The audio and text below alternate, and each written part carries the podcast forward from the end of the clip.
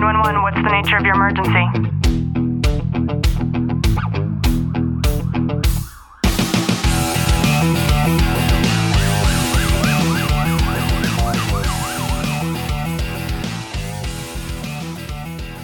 Welcome back to the Tactical Living Podcast. I'm your host, still stuffy, Ashley Walton. I hope you are already having an amazing day. And in today's episode, I thought that we could talk about an article that I read that's called Adults Are Teaching Children Attention Seeking Behaviors on Social Media. This actually all stemmed from me having a conversation with a friend that I hadn't talked to in a long time. And as soon as he and I got on the phone, he just starts word vomiting and he's venting and he's so upset. And the thing that he was so upset about was social media. And diving into it more, he was really upset because he had noticed that on his Facebook feed, he's starting to see that the algorithms, as they do, continue to change. And he's noticing all of these little shorts inside of his Facebook feed. And then he's also recognizing that he's getting distracted and he's finding himself clicking into these. And he's realizing just how stupid these posts are. And I know as you listen to this, you've seen them. And maybe you yourself have actually recorded and created content around this. And I mean no offense in saying this, but this shit really is stupid. And we'll continue to get into why I believe that is. And he's arguing about why we feel now that it's so important to have these shorts that you see people doing like dance offs and having to gain their credibility and notoriety based on how many likes and shares that they have and how it's just getting worse and worse. And so I just sat there and I let him talk and I couldn't agree anymore. And in this article, it's actually posted from psychreg.org. I'll list it in the comments below, but this article goes on to talk about how adults performing the way that they do, however it is that you perform and operate when it comes to your relationship with social media, are actually teaching their kids that same exact thing. And we're, we're teaching children the value of self worth based on simple acts that you might not even recognize that you're taking. And I've seen one female in particular that I, I follow. I'm friends with her on social media, not quote real life friends, but I do see her stuff on social media. And she feels the need to post on her feed throughout the entire day. And this is something that maybe I've been friends with her for three years now. I've consistently see her do. And it's one of those things where it's not just her. What she's doing is she'll have her video and then her kids are in the video and she'll be taking selfies and videos. And so the kids think that that's the normal way to operate. They're seeing what mom does. And now I'm noticing the sort of the publication of her kids and their feeds now and them trying to be just like their mom because they think that that's what they need to do. And I, I just can't help but wonder how difficult it must be to grow up in a world where not only does a child still have the difficulty of real life going to school and, you know, this sort of self worth and competition that we have as we're evolving and we're growing and we're learning what it means to be a young adult. And then to also have this world of social media where it becomes incredibly difficult to distinguish between the two, especially as you have a young mind, a growing mind that's, you know, trying to navigate the world in a way that seems fluid.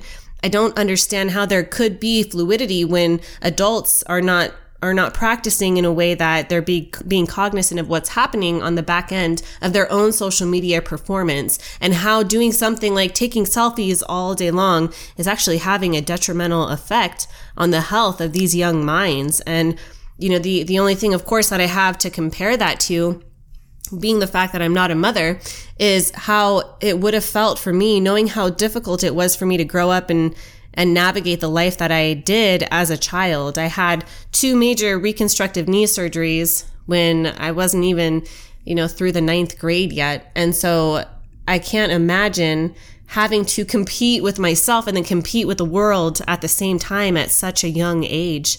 And I think it is an important message. And I certainly understand why my friend wanted to vent. He's in the same boat as me. He too doesn't have any kids, but we understand the consequences that this is having. And it's not just on kids, but it's on ourselves and the relationship that we have with ourselves and the relationship that we have with the rest of the world. Because a lot of the times you know, those people that feel the need to just post constantly throughout the day, they don't understand that they're gaining their self worth and they're creating a relationship based on that type of social media behavior? And then what would happen if the algorithm changed or one no longer had the ability or got kicked off of the platform? Think about that for a second. Think about how many times you see people get so pissed off because they're in Facebook jail again. You know, what would what would a sound mind do if given the chance to you know, not have that kind of behavior when that's all that you've done for so many years is to just show your face and to think that it's important to show your face and to, to wear the next trends and to do whatever it takes to be able to get those additional likes and comments. I think that's something that is incredibly unhealthy and it really disconnects us from the real life. And I know that you probably know somebody, and hopefully this isn't you yourself, but if it is, I would encourage you to take some deep introspection on why that is. Because what I see when I view these accounts and I see people that are operating, operating this way, and mind you, I don't typically go and scroll. If I'm online, if I'm on social media, it's always for research purposes. A lot of the times I will taproot people's content. I will see the types of emotional colors that are working with other people's posts. I'll see the type of engagement questions that they're posting. I don't think that social media is a fun thing, except for my police, fire, military, and families Facebook group, which if you are not a part of, please request access. But it is it is a tool for business. It is not something that I look at as something that I need to have, and it's certainly not something that I feel the need to go and post, you know, my entire life. People also don't realize that aspect of it. I think that in a world where we're so technologically interconnected, we need to understand how vital it is for us to really protect our pertinent information, things that are important to us, whether that's you not posting that you're leaving the country for the next two weeks or, you know, some safety issues with regards to your own children. I know Clint and I last, last Friday, we had discussed the importance of what's happening with pedophiles and how the internet has made this something that is truly, truly the epidemic that is going on right now. And when we're not cognizant of that, it becomes very easy for us to slip up whether that means that you accidentally take a video and you post your your address maybe you're not paying attention or you know there's so many things that could accidentally go wrong. And there are people that are just waiting for us to slip up on social media because then they can take their shot. And that's the way that people make money. That's the way that people exploit others. Um, we have a lot of piracy that's been taking place. There's there's so much that can happen and people never think it can happen to them until it does. So i think it's a super important message especially if you're a parent.